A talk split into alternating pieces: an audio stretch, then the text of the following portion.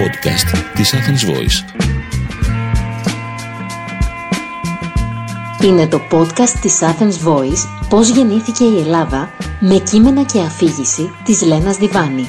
Μια πολύτιμη σειρά ιστορικών podcast με την υποστήριξη της Κοσμοτέ TV. And along with it has come a new freedom of expression.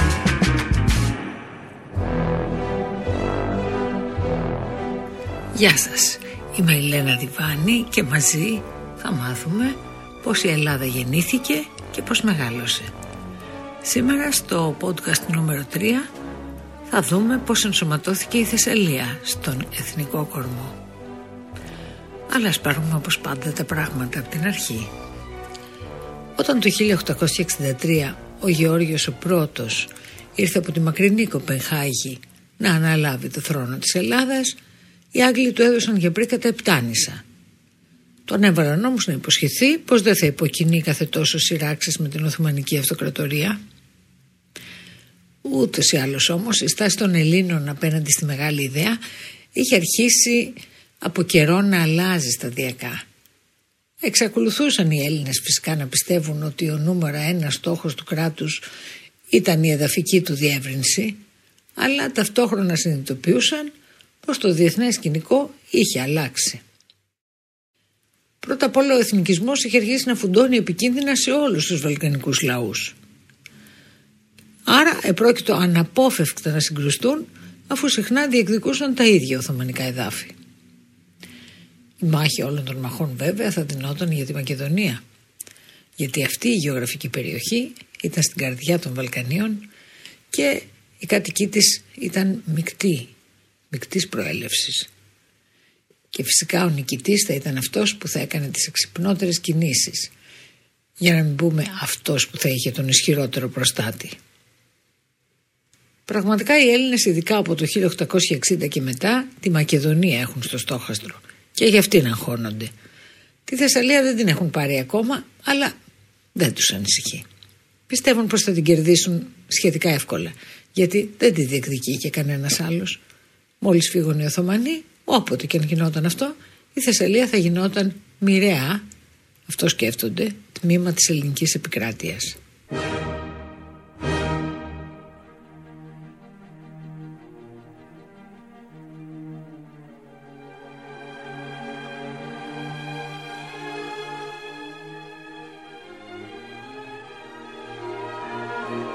Πρέπει όμως να γυρίσουμε πίσω αρκετούς αιώνες για να δούμε πώς ήταν η ζωή των Θεσσαλών από τότε που η περιοχή τους πέρασε στην επικράτεια της Οθωμανικής Αυτοκρατορίας.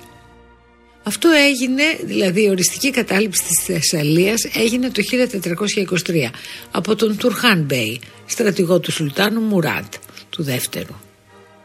Ο Τουρχάν ίδρυσε στα Τρίκαλα, στη Λάρισα και στα Φάρσαλα τζαμιά με ντρεσέδες, πάει να πει ιεροδιδασκαλία, Λουτρά ή Μαρέτ που πάει να πει πτωχοκομεία ενώ παράλληλα βοήθησε στη διατήρηση και στην προαγωγή της βιοτεχνικής δραστηριότητας του τόπου. Την Οθωμανική εισβολή ακολούθησε η εγκατάσταση 5 έως 6.000 χωρικών από το εικόνιο της Μικράς Ασίας. Οι χωρικοί αυτοί έφτιαξαν πολλά νέα μουσουλμανικά χωριά στη Θεσσαλία. Η γη του έφορου Θεσσαλικού κάμπου πέρασε φυσικά στην ιδιοκτησία του Σουλτάνου. Ο Σουλτάνος με τη σειρά του αντί να δίνει χρηματική αμοιβή στους παχίδες του, δηλαδή στους αξιωματικούς του υπηκού του, τους έδινε κομμάτια αυτής της γης. Έτσι δημιουργήθηκαν σιγά σιγά μεγάλα τσιφλίκια, στα οποία δούλευαν οι ακτήμονες γεωργοί με ένα περίεργο καθεστώς δουλοπαρικίας. Οι νέε συνθήκες ανάγκασαν πολλούς χριστιανούς να ασπαστούν το Ισλάμ γιατί για να γλιτώσουν τους φόρους που οι Οθωμανοί επέβαλαν στους μη μουσουλμάνους. Άλλοι από αυτούς πήγαιναν στα βουνά εγκαταλείποντας τις μεγάλες πόλεις και τη θέση τους πήραν μουσουλμάνοι που εγκαταστάθηκαν εκεί. Στο Βόλο αμέσως μετά την κατάκτηση έγινε αυτό ακριβώς. Οι μουσουλμάνοι εγκαταστάθηκαν στο παλιό φρούριο της πόλης ενώ οι χριστιανοί σιγά σιγά διώχτηκαν και εγκαταστάθηκαν ψηλά στο πύλιο. Τελικά το πανέμορφο βουνό, ιδίως από τον 17ο αιώνα και μετά, εξελίχθηκε σε ένα από τα σημαντικότερα οικονομικά και πνευματικά κέντρα του ελλαδικού χώρου. Και τα Τρίκαλα τώρα. Από την πόλη των Τρικάλων οι κάτοικοι έφυγαν και έφτιαξαν χωριά στην Πίντο και στα Χάσια. Στα επιβλητικά βράχια των μετεώρων συγκεντρώθηκαν μοναχοί, φτιάχνοντας μια ιδιόρυθμη, μοναστηριακή και πανέμορφη πολιτεία. Κάτι ανάλογο έγινε και με την Καρδίτσα. Όταν οι Οθωμανοί κατέλαβαν την περιοχή, οι χριστιανοί κάτοικοι αποσύρθηκαν στα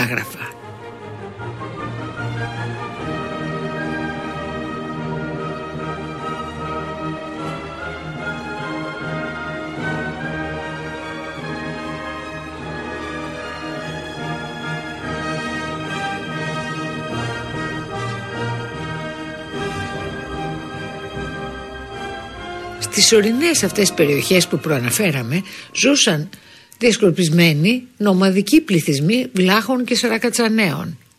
Αυτοί ανέπτυξαν οργανωμένες κτηνοτροφικές μονάδες γιατί κτηνοτρόφοι ήταν. Αυτά ήταν τα περίφημα τσελιγκάτα και ο στόχος ήταν να αντιμετωπίσουν τα άγρια σαρκοφάγα και τους ληστές βέβαια. Τα βουνά αυτά έγιναν επίσης φωλιές κλεφτών για να αντιμετωπίσουν τους κλέφτες, οι Οθωμανοί έπαιρναν τους πιο άξιους από αυτούς και τους έκαναν υπαλλήλους τους. Αρματολούς δηλαδή. Καθήκον των αρματολών ήταν να διατηρούν την ασφάλεια της περιοχής. Οι άντρες αυτοί, ακριβώς επειδή ήταν οι μόνοι που είχαν εμπειρία στα όπλα, όταν ξέσπασε η ελληνική επανάσταση, έγιναν πολύτιμοι αγωνιστές.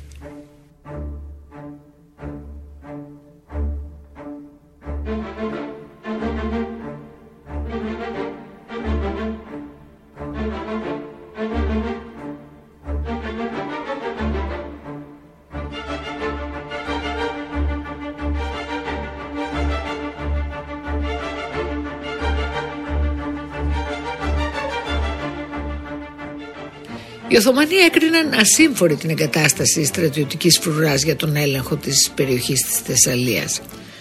Τις παραχώρησαν λοιπόν καθεστώς σχετικής αυτονομίας και απλώς εισέπραταν μια σταθερή φορολογία.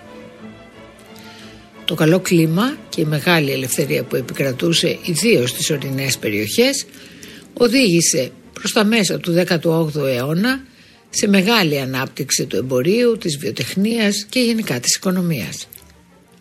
Τα μέρη που πλούτησαν περισσότερο ήταν το Πύλιο, τα Μπελάκια, τα Κράνια, η Ραψάνη, η Αγιά, ο Τύρναβος, η Τσαρίτσανη και φυσικά τα Άγραφα. Οι κυριότεροι τομείς που αναπτύχθηκαν ήταν η μεταξοκαλλιέργεια, η νηματουργία, η βαμβακουργία και η βρυσοδεψία. Σύντομα τα προϊόντα τους άρχισαν να εξάγονται σε μεγάλες πόλεις της Ευρώπης, στη Βιέννη, στη Βουδαπέστη, στη Λιψία, παντού. Εννοείται ότι ζωηρή εμπορική κίνηση παρουσίαζε και η Λάρισα. Άξιοι ελληνορθόδοξοι αλλά και εβραίοι επιχειρηματίες είχαν κάνει την πόλη οικονομικό κέντρο της Θεσσαλίας. Είναι αλήθεια, η Λάρισα ήταν σε κομβικό σημείο. Από εκεί περνούσε ο κύριος χερσαίος δρόμος που ένωνε την Πελοπόννησο με τη Θεσσαλονίκη. Μάλιστα οι επιτυχίες των Εβραίων εμπόρων βοήθησαν τη Λάρισα να εξελιχθεί σε ένα από τα κυριότερα εβραϊκά κέντρα του ελλαδικού χώρου.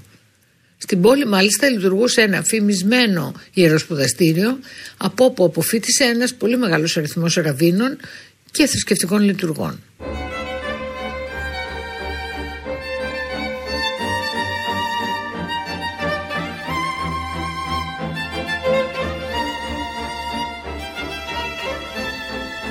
Η ακμή όμως της Θεσσαλίας ανακόπηκε πρόσκαιρα το 1770. Γιατί έγινε αυτό; Γιατί τότε με ρωσική υποκίνηση έγινε μια ελληνική εξέγερση με κέντρο την Πελοπόννησο ενώ επαναστατικές αιστείες ξέσπασαν και σε άλλες περιοχές και στη Θεσσαλία και στην Ήπειρο. Τα κινήματα όμως αυτά καταπνίγηκαν βία από τους Οθωμανούς και έτσι οι πόλεις της Θεσσαλίας πλήρωσαν με καταστροφές και με σφαγές τη συμμετοχή τους στην εξέγερση αυτή. Η μοναδική εκκλησία της Λάρισας καταστράφηκε, ενώ οι εύποροι Λαρισαίοι άλλοι δολοφονήθηκαν και άλλοι κρύφτηκαν στα βουνά. Στα τέλη του αιώνα ο ελληνικός πληθυσμός ήταν σχεδόν ανύπαρκτος. Μετρήθηκαν 24 τζαμιά, μια εβραϊκή συναγωγή και καμία απολύτως χριστιανική εκκλησία.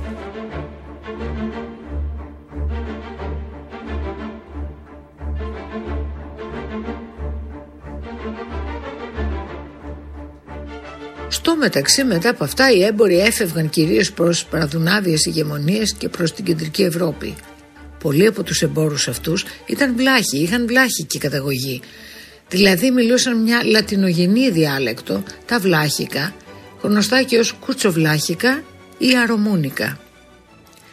Οι βλάχοι όπως είπαμε τους πρώτους αιώνες της Οθωμανικής κυριαρχίας έφτιαξαν τα τσελιγκάτα και τα αρματολίκια και έτσι βρέθηκαν να ελέγχουν την κτηνοτροφική παραγωγή αλλά και σημαντικά ορεινά περάσματα. Σταδιακά πλουτίζουν, εξελίσσονται σε βιοτέχνες και σε εμπόρους με μεγάλη αξία. Κατά το 18ο αιώνα οι βλάχικες κοινότητες αναπτύσσονται ακόμα περισσότερο. Στη Μοσχόπολη ιδρύεται γύρω στα 1730 το πρώτο ελληνικό τυπογραφείο, δείγμα ανάπτυξης του πολιτισμού, ενώ οι κοινότητες της Βουδαπέστης και της Βιέννης εξελίσσονται σε φυτόρια της ελληνικής παιδείας όπου διαδίδονται οι αρχές του διαφωτισμού. Οι απόδημοι Θεσσαλοί δεν ξεχνούν την πατρίδα. Φροντίζουν να μεταλαμπαδεύουν τις νέες ιδέες του διαφωτισμού ιδρύοντας ή ενισχύοντας σχολεία τα σχολεία και οι βιβλιοθήκες της Αγοράς, του Τυρνάβου, των Αμπελακίων, της Ραψάνης και της Τσαρίτσανης τότε ιδρύθηκαν. Οι Θεσσαλοί λόγοι και διδάσκαλοι του γένους διέπρεψαν, τους ξέρετε όλους και ειδικά τον Άνθιμο Γαζή και τον Ρίγα Φεραίο, η Βελαστινλή.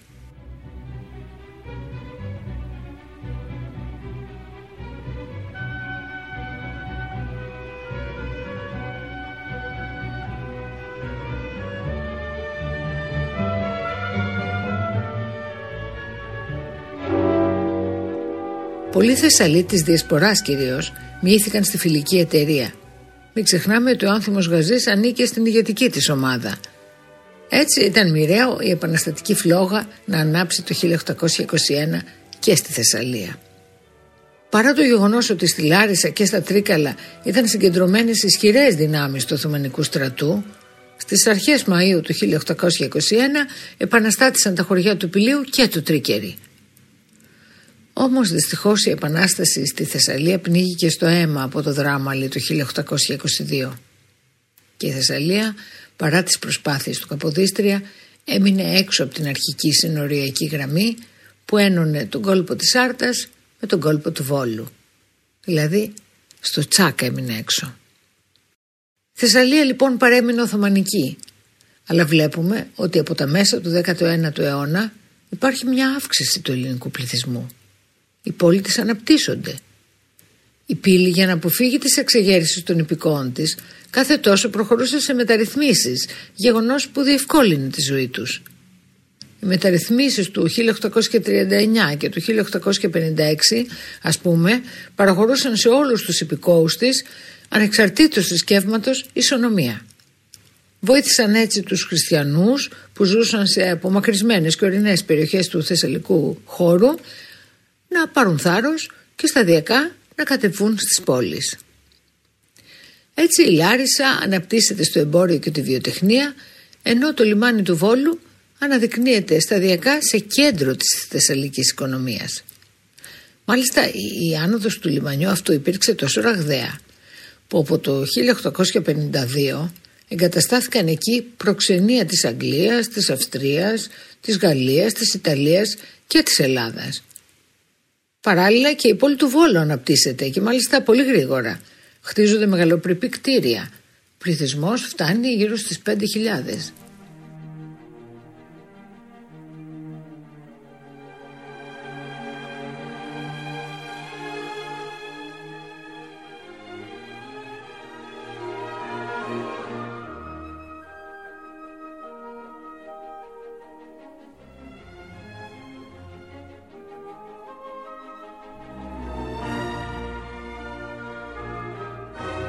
οικονομική ανάπτυξη των πόλεων της Θεσσαλίας ήταν λογικό να προκαλέσει το έντονο ενδιαφέρον πλουσίων Ελλήνων της Διασποράς. Αυτοί άρχισαν να σκέφτονται και να πιθανολογούν πως μόλις θα άρχιζε η συζήτηση για την προσάρτηση της Θεσσαλίας στην Ελλάδα οι Τούρκοι μεγαλοειδιοκτήτες γης, οι τσιφλικάδες δηλαδή, θα πουλήσουν αναγκαστικά σε χαμηλές τιμές τα χτήματά τους. Όμως η συζήτηση αυτή θα αργούσε ακόμη, γιατί οι Οθωμανοί δεν ήταν διατεθειμένοι να παραχωρήσουν εύκολα τη Θεσσαλία.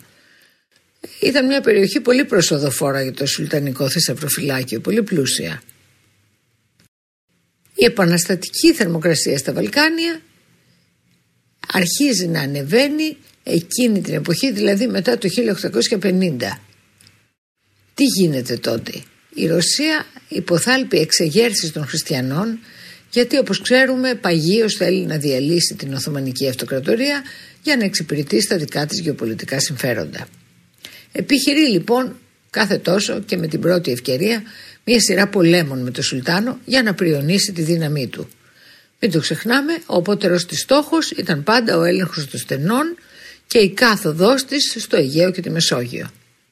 Έτσι ακόμη μια φορά το Νοέμβριο του 1853 ο στρατός του Τσάρου εισβάλλει σε Οθωμανικό έδαφος. Το ξέσπασμα αυτού του πολέμου, ο οποίος έμεινε γνωστός στην ιστορία ως κρημαϊκός πόλεμος, το είδε η Ελλάδα του Όθωνα ως μια σημαντική ευκαιρία για να διευρύνει τα σύνορά της. Το είπαμε, ο Όθωνας ήταν μεγαλοειδεά τη. Αμέσως εκδηλώθηκαν εξεγέρσεις στη Μακεδονία, την Ήπειρο και τη Θεσσαλία. Σύντομα στις περιοχές αυτές έσπευσαν συμμορίες ανταρτών, Ελλήνων ανταρτών για να βοηθήσουν τους επαναστάτες. Μόλις άκουσαν οι Άγγλοι και οι Γάλλοι τα νέα των ελληνικών εξεγέρσεων, θορυβούνται, διότι δεν επιθυμούν να χάσει άλλα εδάφια Οθωμανική Αυτοκρατορία. Έτσι, το Μάιο του 1954 επιβάλλουν ναυτικό αποκλεισμό στην Ελλάδα υποχρεώνοντάς την να σταματήσει τη βοήθεια που πρόσφερε στους επαναστατημένους Έλληνες της Υπηροθεσσαλίας. Το δυστύχημα ήταν άλλο. Το τέλος του Κρημαϊκού πολέμου βρήκε νικητές τους Αγγλογάλους. Εν ολίγης, η Αγγλία κατόρθωσε να ανακόψει την πρόθεση της Ρωσίας προς τα στενά.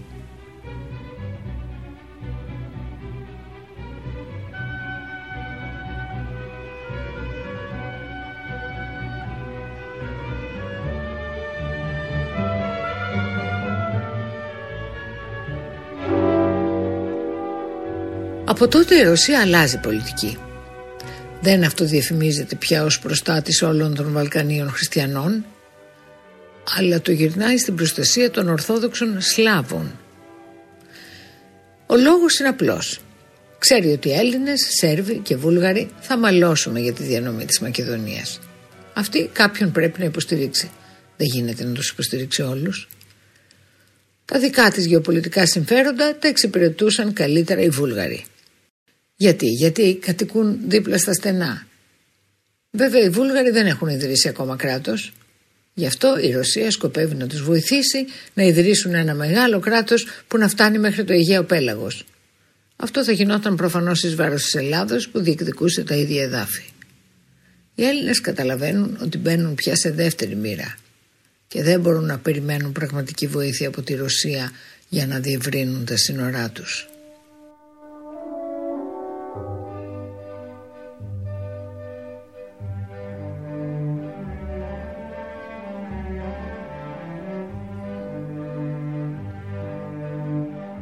Και εδώ αρχίζουμε να μπαίνουμε σε μια κρίσιμη φάση.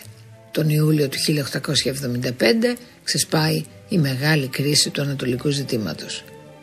Η εξέγερση μεταφέρεται από τη Βοσνία στα βουλγαρικά εδάφη και καταστέλλεται με αγριότητα από την πύλη. Η αιματηρή καταστολή της πύλης προκαλεί επέμβαση των μεγάλων δυνάμεων της Ευρώπης οι οποίοι όπως πάντα πιέζουν τον Σουλτάνο να εγγυηθεί για την προστασία των χριστιανών. Ο Σουλτάνος, όπως πάντα και αυτός, εκνευρισμένος αρνείται και έτσι τον Απρίλιο του 1877 η Ρωσία, όπως πάντα επίσης, του κηρύσσει τον πόλεμο. Αυτό επαναλαμβανόταν συνεχώς. Το Δεκέμβριο του 1877 Σερβία και Μαυροβούνιο μπαίνουν και αυτές στο πλευρό του Τσάρου. Η Ελλάδα τι κάνει; Η Ελλάδα διστάζει αγχωμένη γιατί δεν ξέρει τι πρέπει να κάνει. Πώς να μπει στον πόλεμο; Θέλει να μπει. Γιατί ξέρει ότι με τον πόλεμο έχει μια δυνατότητα να κερδίσει έδαφος. Αλλά τι πόλεμο να κάνει αφού δεν έχει ούτε στρατό ούτε τα κονδύλια τα απαραίτητα για να γίνει πόλεμος. Το αποτέλεσμα ήταν κυβέρνηση και λαός να πελαγοδρομούν. Είχαν και το άλλο πρόβλημα.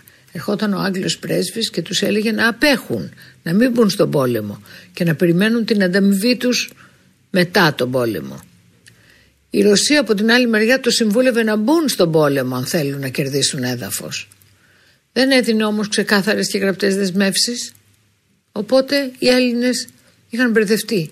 Ποιο να πιστέψουν, τι να κάνουν. Ο βασιλιάς Γεώργιος, όσο και ο πρωθυπουργός Επαμινώδα Δελιγιώργη, είχαν καταλάβει ότι οι Ρώσοι, κυρίως τους Βούλγαρους, επρόκειτο να στηρίξουν. Πιέζονταν όμως πολύ από την ελληνική κοινή γνώμη. Ο λαό, βλέπετε, ήταν εκπαιδευμένος στην εύκολη δημαγωγία εδώ και πολλά χρόνια. Και έτσι είχε βγει τώρα στο δρόμο διαδηλώνοντας την οργή του εναντίον της πολιτικής ηγεσίας, διότι λέει δίσταζε να πολεμήσει και να απελευθερώσει τα άλλη τρώτα αδέρφια.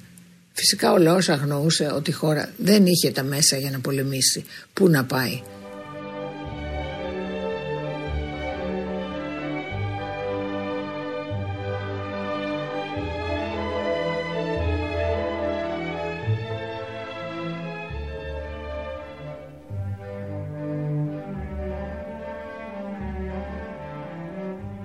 Τη μεγαλύτερη ζημιά την έκαναν οι λεγόμενες εθνικές εταιρείες. Αυτές ήταν εθνικιστικές οργανώσεις με συμμετοχή διακεκριμένων πολιτών, γιατρών, δικηγόρων, πανεπιστημιακών που στρατολογούσαν εθελοντές από τις αλήτρωτες περιοχές και καλούσαν τον κόσμο να κατεβεί στο δρόμο πιέζοντας την υπεύθυνη κυβέρνηση να λειτουργήσει ανεύθυνα στην τελική. Οι δημοσιογράφοι πιέζουν και εκείνοι απερίσκεπτα. Με τα φλογερά τους άρθρα κολακεύουν την κοινή γνώμη. Αν δεν θέλετε η Ελλάς να μείνει αιωνίως ταπεινή και περιορισμένη, να καταντήσει η Ελλάς των αγρών και των παντοπολών, αποφασίσατε το, συμβούλευαν την πολιτική ηγεσία. Όπως καταλαβαίνετε έτσι αρχίζει μια περίοδος μεγάλης πολιτικής αστάθειας. Κυβερνήσεις διαδέχονται μία την άλλη, αλλά απόφαση δεν παίρνεται. Η χώρα παραμένει σαν έναν περίεργο ειρηνοπόλεμο. πόλεμο. Προετοιμάζεται για πόλεμο αλλά δεν τον κηρύσει. Ένα τεράστιο πλήθος διαδηλώνει στο Παναθηναϊκό στάδιο. Τρομαγμένη η κυβέρνηση και παρά τις σκληρές πιέσεις και απειλές των Άγγλων αποφασίζει τελικά να εμπλακεί στον πόλεμο, να κάνει το τόλμημα. Έτσι ξεσπούν στη Θεσσαλία επαναστατικές αιστείες στον Αλμυρό, το Πύλιο και τα Άγραφα. Οι αγρότες είχαν πολλούς λόγους να επαναστατήσουν, γιατί η υψηλή πύλη τους είχε αφήσει έκθετους στην εκμετάλλευση των πρεσάδων, δεν εφάρμοζε τις μεταρρυθμίσεις και επιπλέον εγκατέστησε στον κάμπο ορδές κυρκασίων που βιοπραγούσαν εναντίον τους. Αυτές οι συνθήκες σε συνδυασμό με τη διαφθορά, τη ληστεία, τις αρρώστιες και την πείνα από τις συνεχόμενες κακές οδιές που είχαν εδώ και χρόνια είχαν δημιουργήσει ένα κλίμα αναταραχής οι επαναστατημένοι Θεσσαλοί πραγματικά ήθελαν να απολαγούν από την κυριαρχία του Σουλτάνου. Μάλιστα τα μεγάλα θεσσαλικά τσιφλίκια όπου ζούσαν οι καταπιεσμένοι κολύγοι έδωσαν και κοινωνικό χαρακτήρα στην εξέγερση.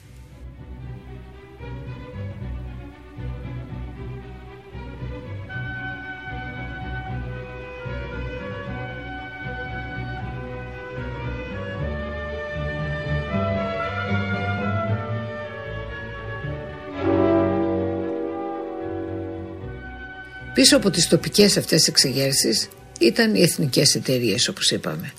Αυτές όθησαν και την ελληνική κυβέρνηση να κάνει το μεγάλο ατόπιμα και να βγει τελικά στον πόλεμο χωρίς να γνωρίζει καν ότι ο πόλεμος είχε λήξει εδώ και δύο ημέρες. Και ξέρετε γιατί δεν το γνώριζε; Γιατί είχε καταργήσει πρεσβείες και προξενία για να κάνει οικονομία. Σε τόσο κακή οικονομική κατάσταση ήταν. Οπότε δεν είχαν ενημέρωση των πολεμικών εξελίξεων και την πάτησαν. Τα αποτελέσματα ήταν δραματικά. Το κίνημα στη Θεσσαλία αποδείχτηκε εντελώς ανοργάνωτο, οι οδηγίες ασαφείς, ο εξοπλισμός εντελώς ανεπαρκής. Η Τουρκία εννοείται χτύπησε αλίπητα τους εξεγερμένους αγρότες. Εν τω μεταξύ οι Ρώσοι προελάβνοντες βρίσκονται ήδη στην Αδριανούπολη ένα βήμα πριν την Κωνσταντινούπολη και συζητούν με τους Οθωμανούς μια πιθανή ανακοχή και τους όρους της. Ο πόλεμος έληξε με την πασίγνωστη διαβόητη θα έλεγα συνθήκη του Αγίου Στεφάνου στις 3 Μαρτίου του 1878. Τι έκανε η συνθήκη αυτή; Δηλαδή τι έκανε η Ρωσία βάσει της συνθήκης αυτής; Η Ρωσία χωρίς ενοχές πια αφού οι Έλληνες αγνόησαν τη συμβουλή της και δεν πολέμησαν τους αγνοεί και ρίχνει όλο το βάρος της στη δημιουργία ενός μεγάλου βουλγαρικού κράτους που περιλαμβάνει σχεδόν όλη τη Μακεδονία και σχεδόν όλη τη Θράκη. Η Ελλάδα είναι η μόνη που παίρνει κάτι ψίχουλα.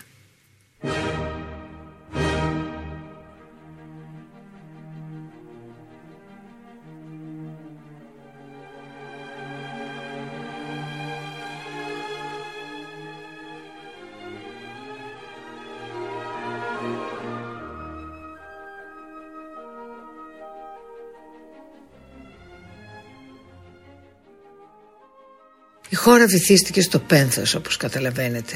Στην Αθήνα ο λαός εξαγριώθηκε με την ανίκανη ηγεσία του και εξέσπασε σε βίαιες ενέργειες, λιδοφόλησε σπίτια και γραφεία πολιτικών ακόμη και του ίδιου του Πρωθυπουργού και σε πολλές περιπτώσεις απείλησε ακόμα και την ίδια του στη ζωή. Η μεγάλη Βουλγαρία του Αγίου Στεφάνου όμως δεν τρόμαξε μόνο τους Έλληνες αλλά και τους Άγγλους που δήλωσαν ανοιχτά πως δεν θα επιτρέψουν να εφαρμοστεί αυτή η συνθήκη γιατί δημιουργεί ένα κράτος γίγαντα, υπορωσική αιγίδα και, άρα, και επίσης στερεί πάρα πολλά εδάφια από την πύλη.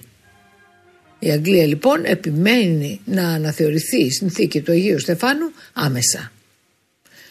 Φυσικά ο Σουλτάνος θα την ανταμείψει για τις καλές της υπηρεσίες και θα τις παραχωρήσει τότε την Κύπρο. Τελικά έπιασαν οι πιέσεις της Αγγλίας και μετά από έξι μήνες η Ρωσία υποχωρεί και συνυπογράφει να γίνει στο Βερολίνο μια νέα διάσκεψη η οποία θα αναθεωρούσε τις αποφάσεις του Αγίου Στεφάνου. Εκεί η Αγγλία πήρε το ρόλο του μαέστρου.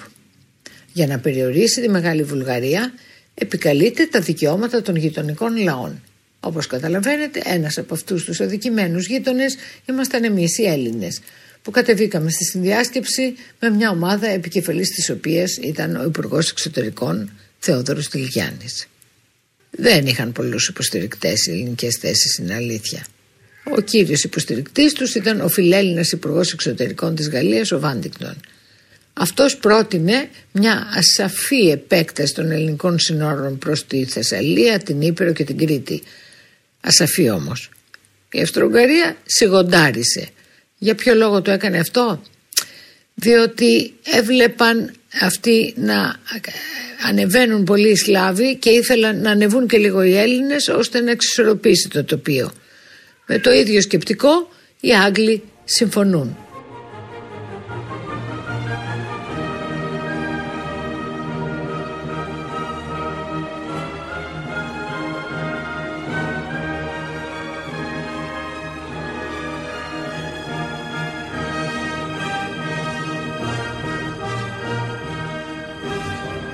Παραδόξως λοιπόν και παρά τις γκάφες μας το συνέδριο του Βερολίνου είχε αρκετά ευτυχή κατάληξη για την Ελλάδα.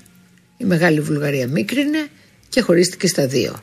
Από τη μία ένα αυτόνομο πριγκιπάτο που ονομάστηκε Βουλγαρία και από την άλλη μια αυτόνομη επαρχία που ονομάστηκε Ανατολική Ρωμιλία την οποία βέβαια η Βουλγαρία επρόκειτο να προσαρτήσει πραξικοπηματικά μέσα σε 7 χρόνια.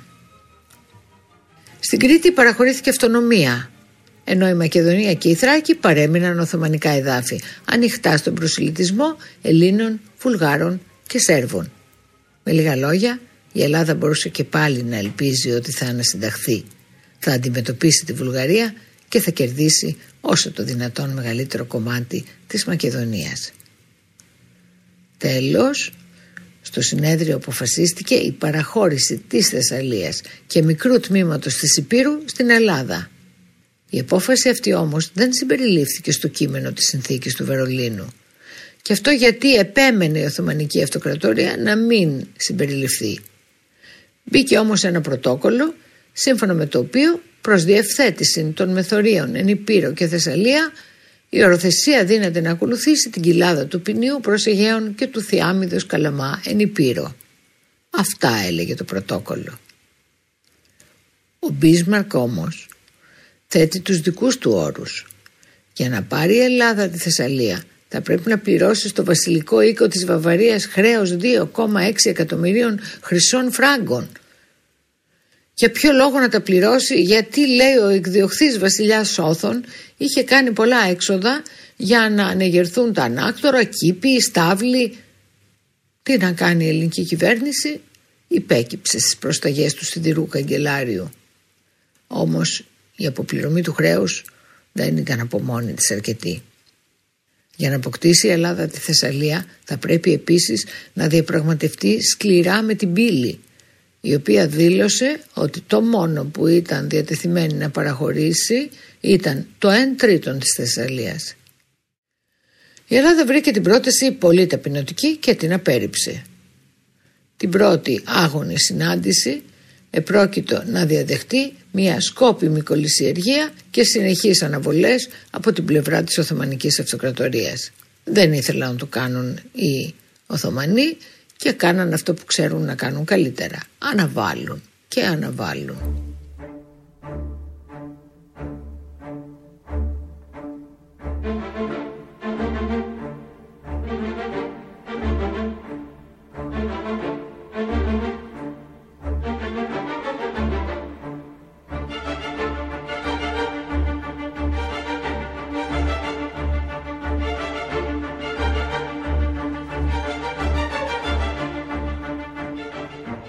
Μεταξύ όμως, στη Θεσσαλία μαθεύτηκαν τα νέα και είχε προκληθεί μεγάλη αναταραχή. Οι χωρικοί έβλεπαν έντρομοι τον Οθωμανικό στρατό να συγκεντρώνεται εκεί. Τα συνοριακά επεισόδια διαδέχονταν το ένα το άλλο. Ύστερα λοιπόν από επίπονες διαπραγματεύσεις η πύλη πρότεινε τελικά την παραχώρηση στην Ελλάδα του μεγαλύτερου μέρους της Θεσσαλίας εκτός από την Ελασσόνα και από την Ήπειρο μόνο την Άρτα ήθελε να δώσει. Η πρόταση αυτή είχε την έγκριση των δυνάμεων που ήθελαν επιτέλους να κλείσει αυτό το θέμα γιατί είχε παρατραβήξει. Ταυτόχρονα προειδοποίησαν τον Πρωθυπουργό Αλέξανδρο Κουμουνδούρο πως αν δεν συμφωνούσε θα βρισκόταν να πολεμάει την πύλη μόνος του. Αυτοί δεν επρόκειτο να βοηθήσουν. Εκβιασμός όπως καταλαβαίνετε. Η Ελλάδα όλη ήταν στο πόδι, έτοιμη να ξεκινήσει ακόμη έναν απελπισμένο πόλεμο. Αλλά ο Κουμουνδούρος γνώριζε καλά, η χώρα δεν μπορούσε να κερδίσει κανένα πόλεμο, έχοντας, ειδικά έχοντας όλες τις δυνάμεις απέναντί της. Γι' αυτό έβαλε την ουρά στα σκέλια, υποχώρησε και δέχτηκε την τουρκική πρόταση. Γνώριζε φυσικά πως αυτό θα σήμαινε το τέλος της καριέρας του στην πολιτική. Πράγματι, στις επόμενες εκλογές ο Κουμουντούρος καταποντίστηκε και ο Χαρίλος Τρικούπης θριάμβευσε.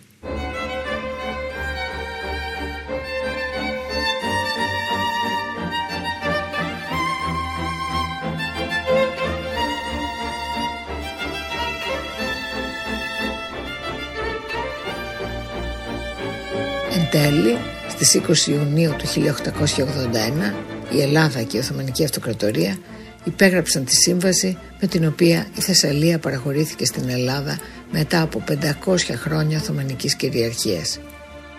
Με τη σύμβαση αυτή παραχωρούνται στους μουσουλμάνους κατοίκους της θρησκευτικές ελευθερίες. Αναγνωρίζονται επίσης οι Οθωμανικοί τίτλοι για τα τσιφλίκια της Θεσσαλίας. Είναι γεγονός ότι οι αγρότες της Θεσσαλίας ήλπιζαν ότι η απελευθέρωση θα έφερνε και αναδιανομή της γης των τσιφλικιών στους ακτήμονες, αυτούς δηλαδή, δικαιώνοντας έτσι τους μακρόχρονους αγώνες τους. Όμως οι Τούρκοι ιδιοκτήτες των τσιφλικιών φεύγοντας φρόντισαν να πουλήσουν τις περιουσίες τους σε πλούσιους ομογενείς του παρικιακού ελληνισμού. Οι καινούργιοι τσιφλικάδες ανταποκρίθηκαν στο κάλεσμα της ελληνικής κυβέρνησης για επενδύσεις και ανέλαβαν την εκμετάλλευση αυτών των μεγάλων εκτάσεων γης χωρίς όμως να αναμειχθούν και πολύ στις αγροτικές εργασίες. Οι περισσότεροι από αυτούς δεν έμεναν καν στα τσιφλίκια τους. Απλώς ανέθεταν τη διαχείρισή τους σε επιστάτες που εκμεταλλεύονταν εξοργιστικά και κακομεταχειρίζονταν τους κολίγους. Σύντομα οι Θεσσαλοί αγρότες απογοητεύτηκαν ικτρά και οριστικά. Όχι μόνο δεν έγινε αναδιανομή της γης, αλλά καταργήθηκαν και τα δικαιώματα που τους έδινε παραδοσιακά το φεουδαρχικό σύστημα. Ζούσαν δηλαδή, αν είναι δυνατόν, χειρότερο από τα παλιά. Οι νέοι αφεντάδες μπορούσαν τώρα να κάνουν κατάσχεση ζώων, σπόρων και εργαλείων, ενώ οι παλιοί δεν μπορούσαν. Όπως έγραφε και η εφημερίδα ΕΟΝ του 1881, ποιος να πιστέψει ότι οι νέοι κύριοι των χωριών, αυτοί που τα αγόρασαν από την πύλη, θα ήταν πιο απαιτητικοί και από τους Τούρκους; Στη Θεσσαλία η γη δεν μοιράστηκε στους αγρότες όπως στην υπόλοιπη Ελλάδα. Το γεγονός αυτό θα πυροδοτήσει αναπόφευκτα αγροτικές εξεγέρσεις. Ο δημοσιογράφος αυτός ήταν προφητικός. Πραγματικά το 1910 οι κολύγοι που έφτασαν στο Αμίν εξεγέρθηκαν ενάντια στους νέους τσιφλικάδες ζητώντας το δίκαιο τους. Ο Επτανήσιος Μαρίνος Αντίπας ήταν ο ηγέτης και το πρώτο επώνυμο θύμα αυτής της σύγκρουσης. Η Θεσσαλία πάντως ήταν το πρώτο Οθωμανικό έδαφος που προσαρτήθηκε στην Ελλάδα γιατί τα Επτάνησα που προσαρτήθηκαν πρώτα, υπονθυμίζουμε, ήταν ενετική κτήση που πέρασε μετά στους Άγγλους. Το πρώτο Οθωμανικό έδαφος ήταν Θεσσαλία. Πρόκειται για 13.385 εφορότατα τετραγωνικά χιλιόμετρα που πρόσθεσαν στη χώρα γύρω στις 300.000 περίπου πληθυσμό. Από αυτούς οι 24.165.000 ήταν μουσουλμάνοι και οι 3.140 Εβραίοι. Το πιο σημαντικό από όλα όμως ήταν ότι η Θεσσαλία έφερνε πιο κοντά την Ελλάδα στη Μακεδονία και την Ήπειρο. Τη στιγμή ακριβώς που φούντωνε ο ανηλεής βαλκανικός ανταγωνισμός για τις περιοχές αυτές. Αλλά αυτά θα τα μάθετε στο επόμενο podcast. Γεια σας προς το παρόν.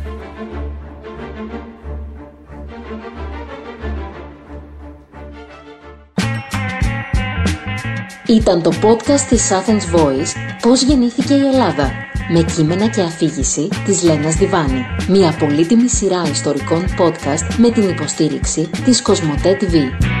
Ήταν ένα podcast από την Athens Voice. Μπορείτε να ακούσετε τα podcast της Athens Voice στο athensvoice.gr και στο Spotify, στο Apple Podcast και το Google Play Music.